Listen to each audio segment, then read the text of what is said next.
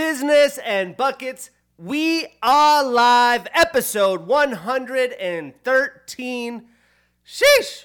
We out here, end of 2022, prepping for 2023. The rebranding's on its way.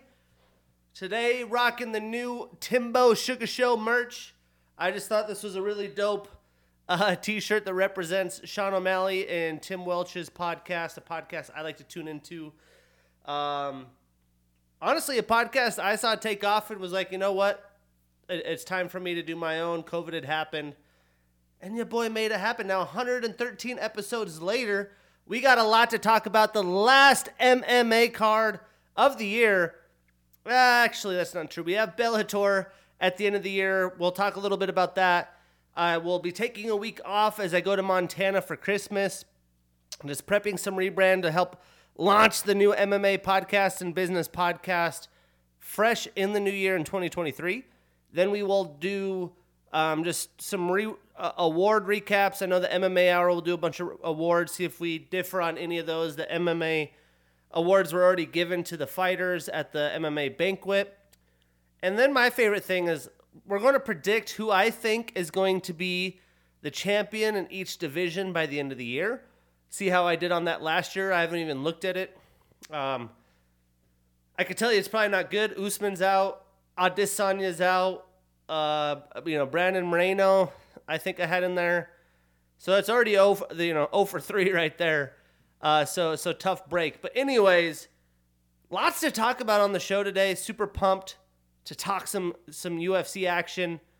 But before we do, let's talk the one and only sponsor here at Business and Buckets, and that is Fueled Supplements. With the New year, uh, with the new year starting, summer is right around the corner. That means less clothing and bathing suit days on the water. Unless you're here in Arizona, you can, you can get the bathing suit out in the water. It's high 60s, low 70s. But uh, summertime will be here before you know it. Get your summertime shine with Fueled Supplements, Advanced Thermogenic, and Feel Good formula Showtime. Showtime contains the only two clinically tested and patented ingredients scientifically proven to enhance thermogenesis. Besides fat burning, Showtime also helps increase energy, boosts mood, provides a sense of euphoria, suppresses appetite, enhances mental clarity, focus, and concentration. So for optimal results, stack with counterattack. Get yours exclusively at fueledsupplements.com. Again, a lot of purchasing going on right now. I just bought some gifts online. Support small business, right? Instead of the Amazons, go shop small business, help them out. In this case, for supplements, instead of GNC, Amazon, just check out Fueled Supplements, right? High quality products, good pricing, gets to you quick, and it helps small business, helps you, helps uh, Josh Moore and crew. So, enough about that. There's been a lot of fights that have been announced over the past week. We have Holly Holm booked against Yana Santos. That's a new last name. It used to be Yana Kunitskaya. High quality fight there. Great to see Holly Holm back in the octagon. Andre Muniz, a guy that had a huge win, has a ton of momentum, fighting a young prospect, Brendan Allen, which is just going to be all chips on the table. The winner here is really pole vaulting themselves into an amazing opportunity. So, high, high class uh, matchup there. We get Andre Fili versus Lucas Almeida. Mario Bautista on an, a, a great run, taking on Guido Cannetti. And probably one of the more intriguing matchups, we have Marvin Vettori squaring up with Roman Dolidze, who's been on a tear, showed off his ground game, UFC 286. I mean, Roman's knocking on the door for a title run. You, you get a nice win against Marvin Vettori, you're on your way. Plus, he could prove that he can uh, beat a, a high level grappler in the Italian Dream. Derrick Lewis is rebooked against Sergey Spivak. That was supposed to happen a couple weeks ago. Glad to see that still happening. Uh, Joel Alvarez versus Zubaira Tukhugov. And this just shows you how deep that lightweight class is. Joel Alvarez is a fucking problem. He is, you know, suffered some losses to some high level competition, but still a problem. This is going to be a high quality fight. Excited to see Joel in his career as he goes from, um, you know, fight to fight. And you see Cody Garbrandt booked. You almost don't know if it's actually going to happen. Supposedly, He's going to Dagestan, try to work on his grappling, but he's going to uh, fight Julio Arce next year. A low key banger right here. I mean, anywhere Chidi Njokuani is, it's going to be a banger, but he's taking on Albert Duraev. Definitely a clash of styles, but it's a fight that I'm super excited about. Again, a lot on the table for these guys to really have an opportunity to move up and not fade to the bottom of the rankings. Augusto Sakai versus Don'Tale Mayes. Augusto Sakai is desperate in desperate need for a win. Um, this could be his UFC life on the line. OSP, Ovince St. Preux, and Felipe Lins rebooked. That was a short notice fight that was supposed to happen, couldn't happen, but now it's happening in 2023. We have Lina Lansberg and Mayra, Mayra Bueno Silva. And then one book today. it's a beautiful Tuesday afternoon in the desert. But we have the very hyped prospect, Erin Blanchfield, taking on Taila Santos February 18th. I mean, are you kidding me? Erin Blanchfield to the top of the rankings. You get a win here. She is clearly fighting for the title, and she is like 23 years old. But when you could beat someone like Meatball Molly, not take any strikes, put her in a crucifix, apparently the UFC brass said, we need to give her the best of the best. We're not slow playing this at all. And then a very hyped fight going on UFC 284 in Perth, Australia. Robert Whitaker versus Paulo Costa is not a done deal. Supposedly the fight is off. You know, there's a few ways to see this. I don't know the specifics. I haven't done the recon, but you see, you know, like the the pivot went in with Dana White in his war room. People were able to zoom in, see the fights. They they listed out all the fights. Most of those fights happened.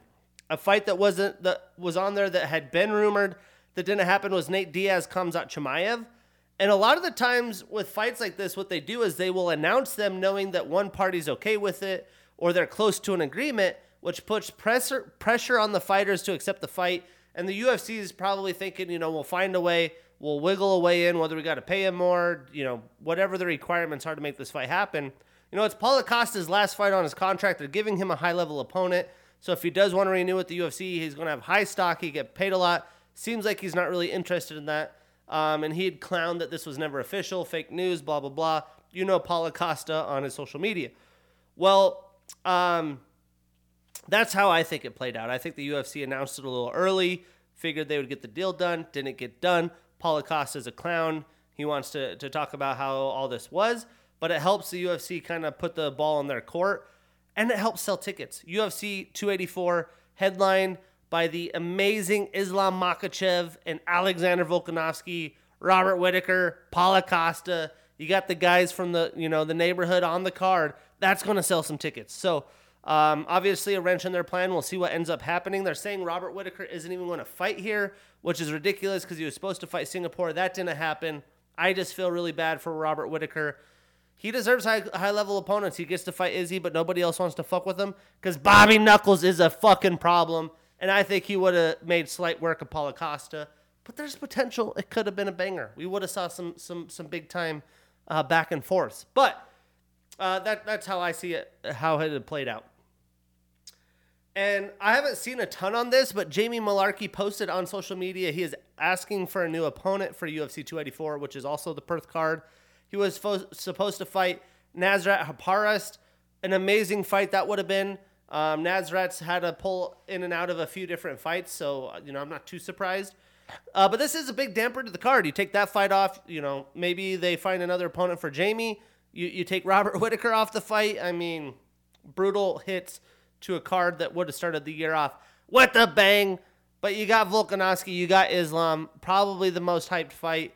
I would say besides the Israel uh, Pereira 2, I mean, Leon Edwards, Usman's there, but I just really do think Usman's going to win. Where with the Izzy fight, there is a chance that Pereira reigns champion. So, um, other than that, the UFC had removed Dalcha Lungiambula. He had lost to Edmen Shahbazyan.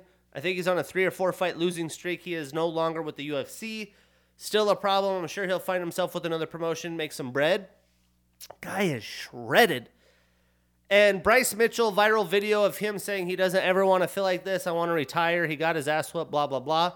I think that's a lot of spur of the moment emotion, um, but also just shows to me you know, he's had a lot of wins in his UFC career. He's not really wanting to, you know, have that killer mentality, that champion mindset, and he never probably will be. Um, and I don't know how much he enjoys this. It's just a, a source of income for him. He was able to now do the rapping and whatever, and he could kind of live off that brand. But um, I was bummed to see it. Just shows you the mindset. You know, for me, if I see a fighter with that mindset, he's never championship uh, material. But just shows you how good Ilia Topuria is as well. But some kind of I, I was shocked about the video, to be honest. And I honestly wouldn't be surprised if Bryce Mitchell just said, fuck, fuck it, I'm done. Um, elsewhere in MMA, Diego Sanchez making his BKFC debut. And all I could think about when I see this is just CTE, man. I mean, this guy has been in some wars, blood everywhere. Definitely did not look good in his last few UFC fights. Now he's going to BKFC. He's probably going to get a big paycheck doing it. But golly, man, can someone just get Diego out of mixed martial arts, get him to jiu-jitsu, you know, let him do other ways because this is just not good. I'm not excited about that at all. Will I watch it? Absolutely. I just, I hate to see it. I hate to see it. But I love to see this. Zion Clark, born without any legs due to a rare birth disorder, wins his MMA debut. And to be honest, you watch the video, it just looks painful. Um, wrestling in Montana, I wrestled some interesting people, whether they had some disease they were born with or whatever it is, and it is not fun and comfortable for the other opponent. Um, this guy's shredded up top, and how he moves, he's got the takedown. You know, the guy's like hunching over to like try to get him in range. It's like, okay, can you kick him? Like, how do you even attack a guy like that? super awkward, but for Zion to overcome the circumstances with half a body basically, I mean, golly, man. What a fucking like just mental fuck you. I'll find a way. And everyone says I can't, I will. I can and I will. That's something I say a lot. I can and I will. Zion Clark, man. Golf claps. Bravo. Bravo. It'll be interesting to see how it plays out. But we had the last UFC card for 2022, UFC Fight Night Vegas 66. I went 9 and 3 on my picks in this card. Uh, some fights we didn't break down, but some good wins. Cory McKenna, underdog, called it, just saying. And Rafa Garcia with a good performance in the prelims. But we're going to start with Sergey Morozov, with, who had a unanimous decision over Journey Newson. And this was a clash of styles, right? You get the Dagestani type guy, wrestler, Morozov, just came in, put it to Journey. Journey did have a couple good shots here and there, but it was, you know, I, I, I bragged about how good the matchmaking was on this bout. And there was amazing matchmaking. I still enjoyed the fights a lot. But a lot of fighters went to the to the wrestling well and went to a heavy. And Sergey being one of them, he was going to smother Journey, tire him out, find a way to victory. And uh, the benefit of doing that when you're a fighter that can wrestle like that doesn't win a bunch of fans. Is everyone hyped for your performance? No, but it racks up a win. You incur no fucking damage, and he could come right back into the octagon and fight again. You know, uh, at the very beginning of 2023, you could string some wins together. Plus, you're not taking any damage. You can only take so many shots. He avoided that. So there's a, a few different ways to look at it. Statistically, Sergey landed 65 total and 30 significant strikes with six takedowns, although it was 13 attempts. So, you know, Journey battled. And Journey landed 49 total and 26 significant strikes, so almost the same volume. And he was 0 for 2 in his own takedown attempts. So Sergey now extends his winning streak to two, both this year. He is 2 and 1 in 2022, the calendar year. And Journey starts a new losing streak. He is 1 and 1 in 2022 and one and three in the UFC overall. You know, these guys are in bantamweight, just like lightweight, deep as shit. Uh, not a lack of skill in this division, no matter where you are. Because maybe if you're outside the top 15, it's a bunch of young guys clawing their way in that will eventually be in the top 15, or some journeyman guys that just weren't championship material but are still a fucking problem and are going to be around for a while. So for Sergey, I would love to see him with Kyler Phillips, Arizona MMA Lab uh, OG here in the desert or Montel Jackson. And for Journey, if he is on the UFC roster, he could take on Jay Perrin, who just lost to Raul Rosas Jr. Moving on. Uh, again, the fact that this was in the prelims, I, I was really shocked. Uh, you know, the UFC typically doesn't give flyweights a ton of love unless it's Brandon Moreno, Deiveson Figueiredo. Uh, but Manel Kape with a unanimous decision over David Dvorak. And the key moment here was just the fucking out of the gates scramble mess that the, the fight started off with. It was David circling how many times? I don't know. I think he circled the octagon 10 times in round one, avoiding the pressure and power potential that Manel Kape has, and that's just not going to do well. But then he finds an opening, gets a takedown. I'm like, oh, okay. He's on top of Manel. That's not a strong suit. But Manel gets in a deep, and I mean a deep Kimura attempt. I thought it was going to be done. You know, 10 seconds left. You could really see the pressure on the shoulder. I mean, it was far back, locked in deep. But David pushed the pace, got through it, uh, got knocked down, got pieced up on the feet in round two. And uh, it's pretty crazy that this ended up going to a decision. But, you know, the problem when you fight a guy like Manel, not a lot of flyweights have get you the fuck out of the octagon power. He is one of them. He's the star boy. Um, so you got to be careful. You got to change up your game plan. You can't come straight at him. But there wasn't a lot of attempts by David to really put himself in a position to be in control of that fight. Um, a lot of movement, circling, tire yourself out. Then you're in a submission attempt. Then you're getting pieced up uh, throughout the rest of the fight. But David landed 55 total and 33 significant strikes. He did have two takedowns in uh, three attempts, so pretty successful there. And Manel landed 67 total and 58 significant strikes with two submissions, a reversal, and a knockdown. Um, David now extends his losing streak to two, both of them this year. He also lost to Matheus Nicolau, so very good competition. He does drop one spot in the rankings to number 10. And Manel extends his winning streak to three. He moves up three spots to number nine in the rankings. So flyweight's interesting. Um, you know, it's it's like a lot of divisions, it's kind of you know log jammed up at the top. Kape definitely has star power. I would say put him up against Matt Schnell, but that just seems like a fight that want to happen. Kape or Schnell will list miss weight as they have done that multiple times. Someone pulls out to injury. So I'm not even going to put that out there. I'm going to go with Brandon Raw Dog Royval because he is always game. He's down, even though he's uh, lower ranked. That's a big win that could pole vault you up into the championship contention and, and potentially leapfrog other guys that are sitting there waiting. And for David, a showdown with Tagir Ulanbekov. That would be a fun one. Make that ish happen. Moving on, we had Rinat Fakhretdinov with a unanimous decision over Brian Battle. Again, a clash of styles. Brian, Ultimate Fighter champion, underdog, a guy who they thought was one of the least capable in the house, ends up winning the show and continues to have success in the UFC, beating the favorite Tresean Gore, who had a he had a fight in the UFC because of injury, pulled out of the show. And Brian was on his way very long guy, uses his length, will push you up against the cage, puts his weight on you. You know, he used to be a really heavy set guy, so he has a big frame. Or not wasn't having it. He went to the wrestling well. And it was three rounds of grind you the fuck out. Good luck, Brian. If you do get up, I'm taking you down again. And welcome to the world of grappling, MMA grappling.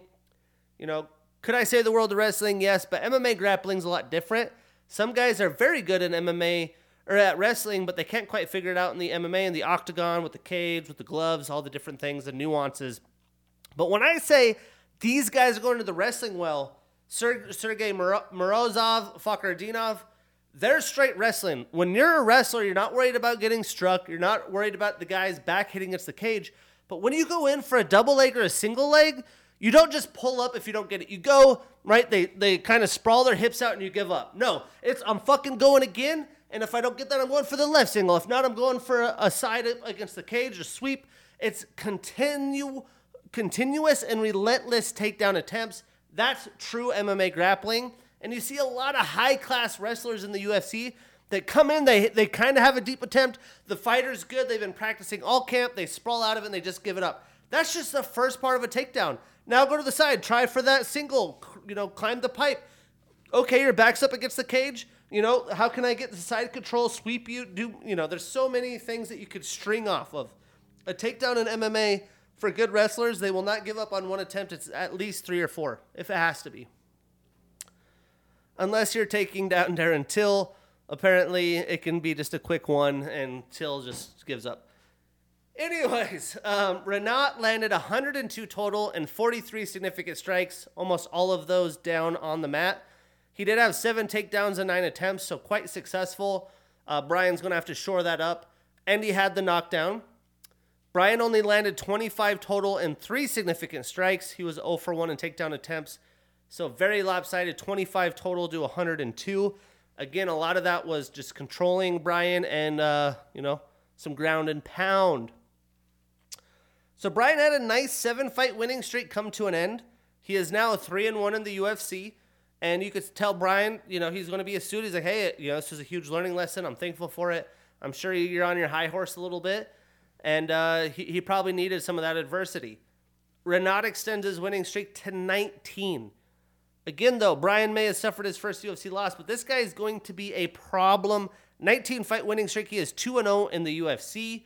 So give me Rinat, give me Jeremiah Wells, and give me Brian Battle and Gabriel Green. Those are straight up bangers and uh, definitely need to be booked. Then we had the Battle of Saeeds. We had Saeed Nurmagomedov with a second round submission via guillotine choke over Saidyokub Kakhramonov. And I don't know a lot about Kakhramonov. I know that Umar had beaten him in I think it was PFL or Bellator.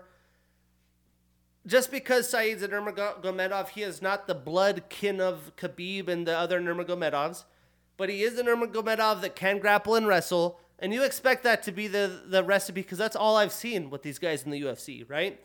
And he trains with them.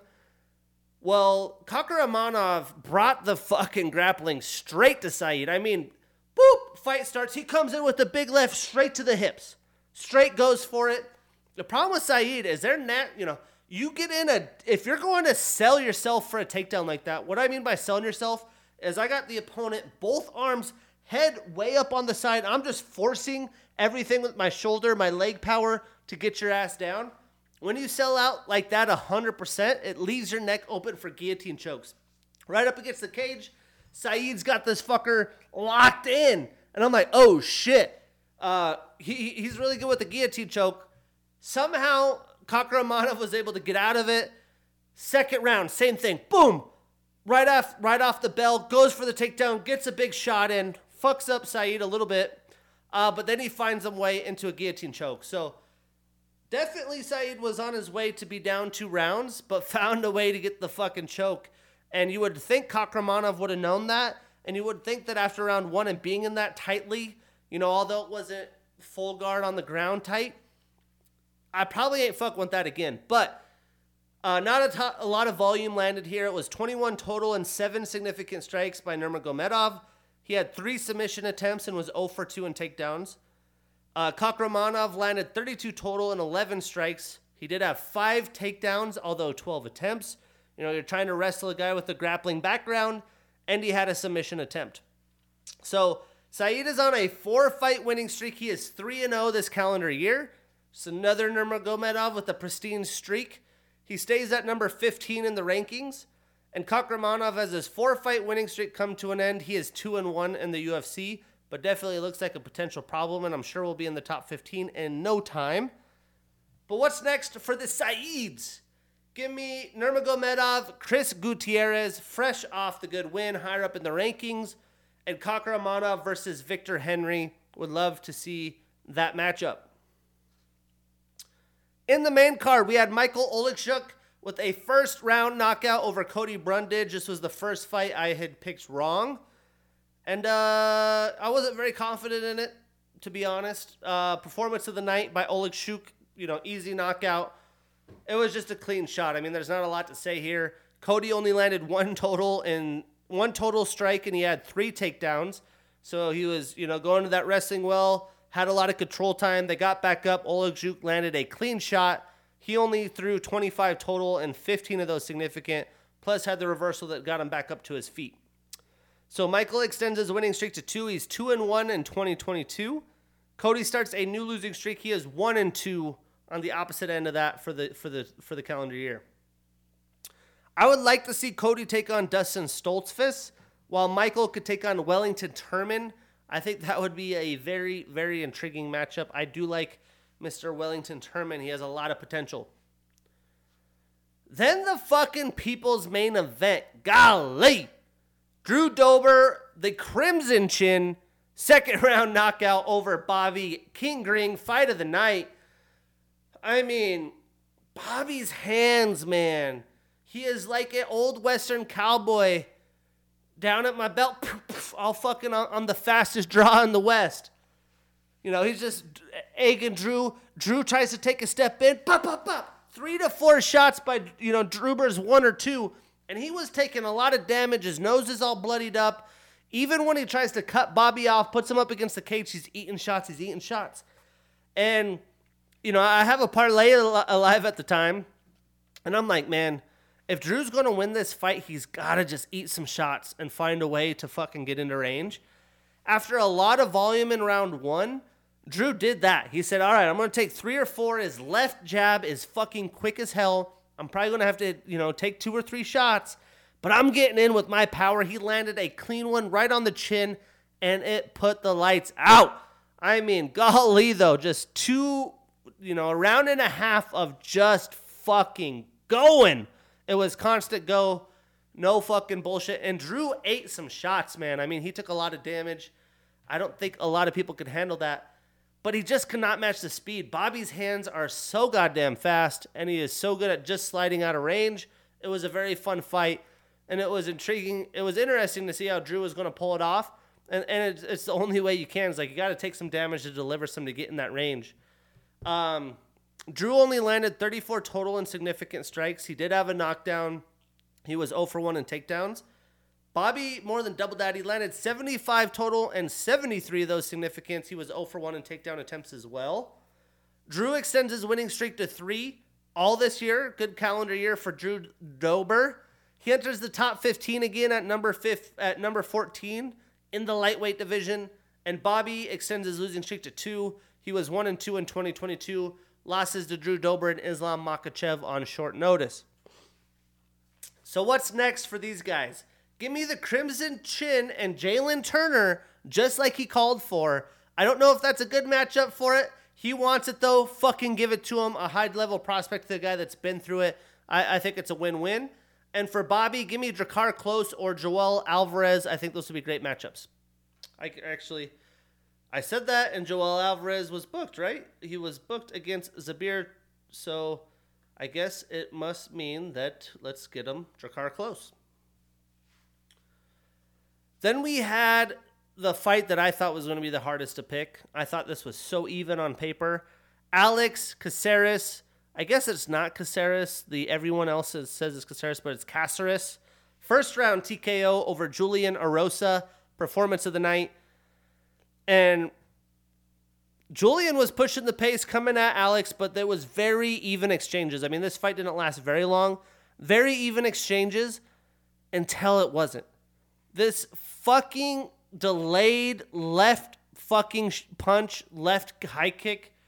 I don't know, maybe a, less than a handful of UFC fighters could pull that off. He comes in, all of his power into a left shot. So as a fighter, you, you've ate it or you blocked it and you're sitting there, and he's still moving forward, like holds the kick, boom, right up to the house, fucking clean shot, kill shot, knocks out Julian Erosa. Brutal loss for Julian. He's been on a tear, really revived himself but huge, huge win for Bruce Leroy. It only took Alex 16 total insignificant strikes. He had that knockdown. Julian landed 10 total insignificant, and this is where my parlay ate shit. I knew I shouldn't have picked this fight, but as the week went on, I was more confident about Erosa winning. But Alex uh, starts a new winning streak. He's one and one in the calendar year and re-enters the top 15 right at number 15.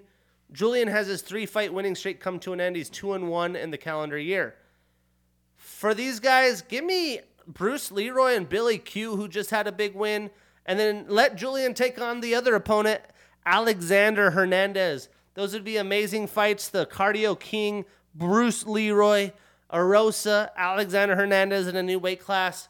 Must see TV. Make it happen.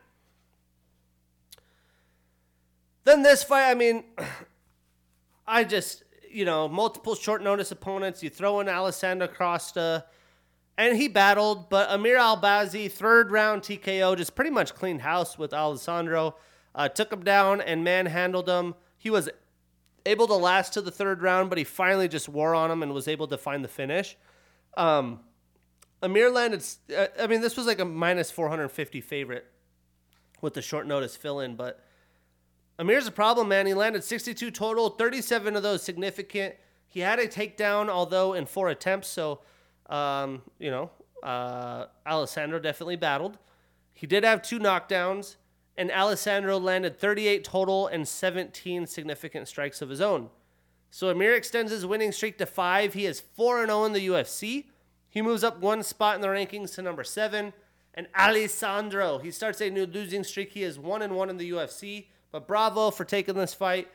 You know, I was thinking, like, how did this conversation go down? His manager's like, hey, Alessandro, do you want an opportunity to change your fucking life and make some serious cheddar?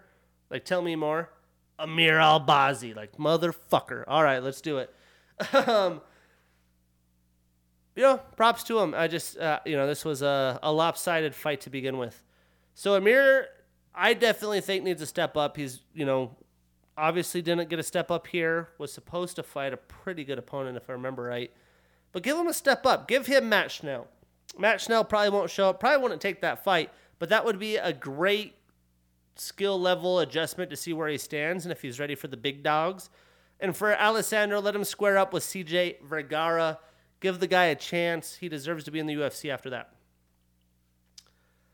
And this is the fight that I feel like not everybody, not unless you're a diehard MMA fan, you're just like, eh, kind of whatever. You probably knew about Arman uh, Tsarukyan, but not a lot of guys know about Damir Ismagulov.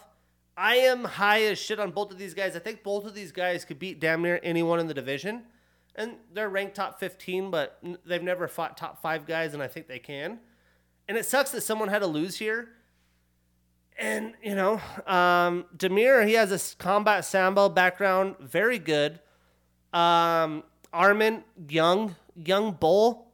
He said, you know what? I'm just going to wrestle my way. Damir is talented everywhere. I don't want to fucking take a chance. I am going to sell out on that MMA grappling like I was talking about. I'm stringing three, four opportunities to go. And Damir battled, man. Although he lost a unanimous decision, his takedown defense, the way he was able to get back up, it was just flawless. If you want a video of how to get up, how to shuck takedowns, and how to last against the cage, yes. Did uh, uh, uh, Arman get the takedowns? Absolutely. Did he inflict a lot of damage? Not at all. And did he lose the striking um, exchanges? Absolutely. I think if Damir could have landed like the Sean O'Malley Yan fight, two big moments, a big knee or a cut or something, he could have he could have got the decision. And I, I, like I said, I hate that someone had to lose this fight because I do like both fighters.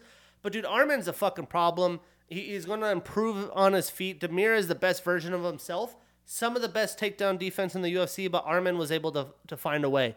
And I hate that it was mostly wrestling, but it was still high level MMA, and I enjoyed watching it. And if you're a real MMA fan, you'll take the nuances out of that and, and the textbook performances there too. High, high level performance. Arman landed 50 total and 34 significant strikes. He had seven takedowns, but 21 attempts. So, you know, Damir was doing work out there, and that's that's exhausting when a guy just sells out on wrestling like that. And Damir landed 51 total, 36 significant, so a little bit higher volume, pretty even. Uh, but he was just half in a battle, man. I mean, when a guy just sells out like that, you know, uh, it's just three rounds isn't a lot when they're just throwing you 21 takedown attempts. Arman starts a new winning streak. He's 2 and 1 in the calendar year. I think he should be 3 0. I had him winning the Mateusz Gamrot fight.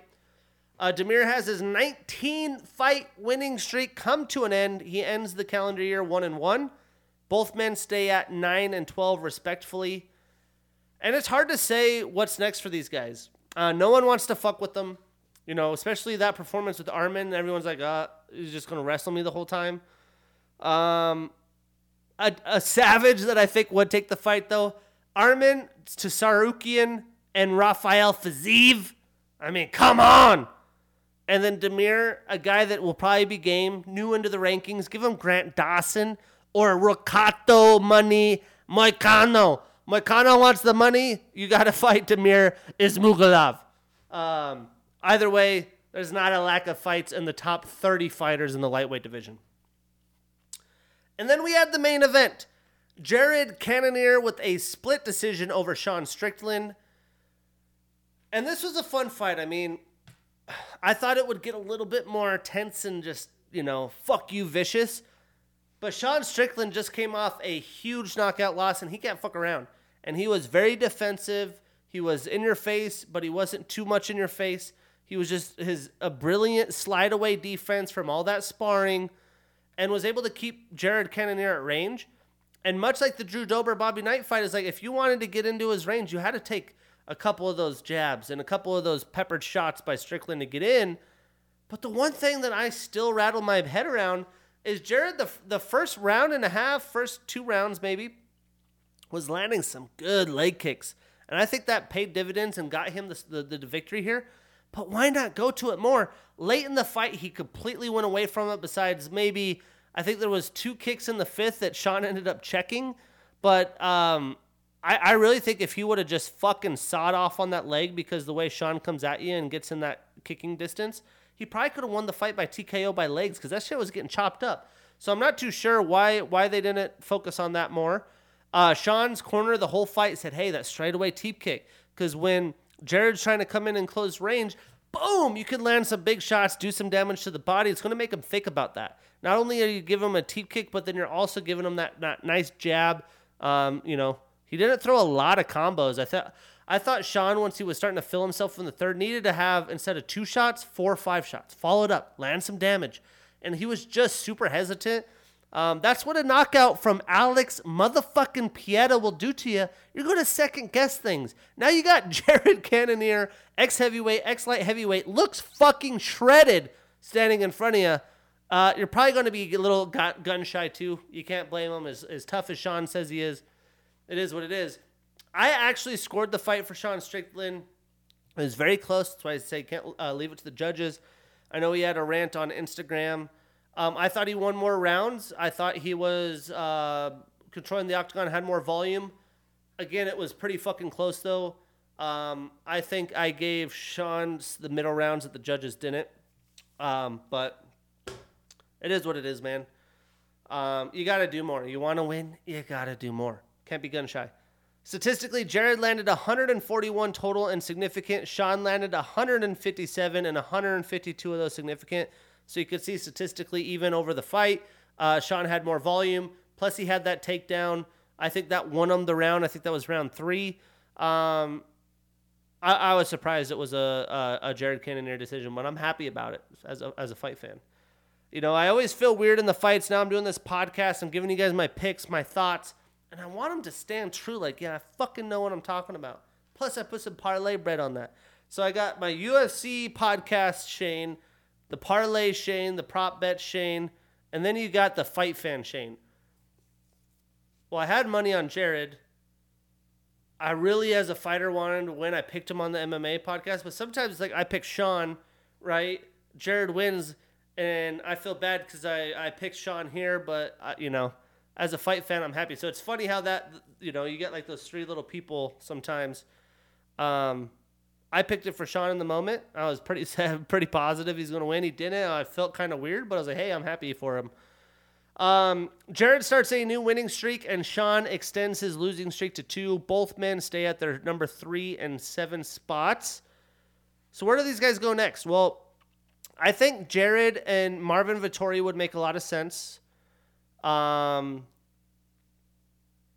the, the, both of these guys have fought a lot of people in the division, unless he wants things to shake out, but he didn't take a lot of damage. I think he get back in there sooner than later.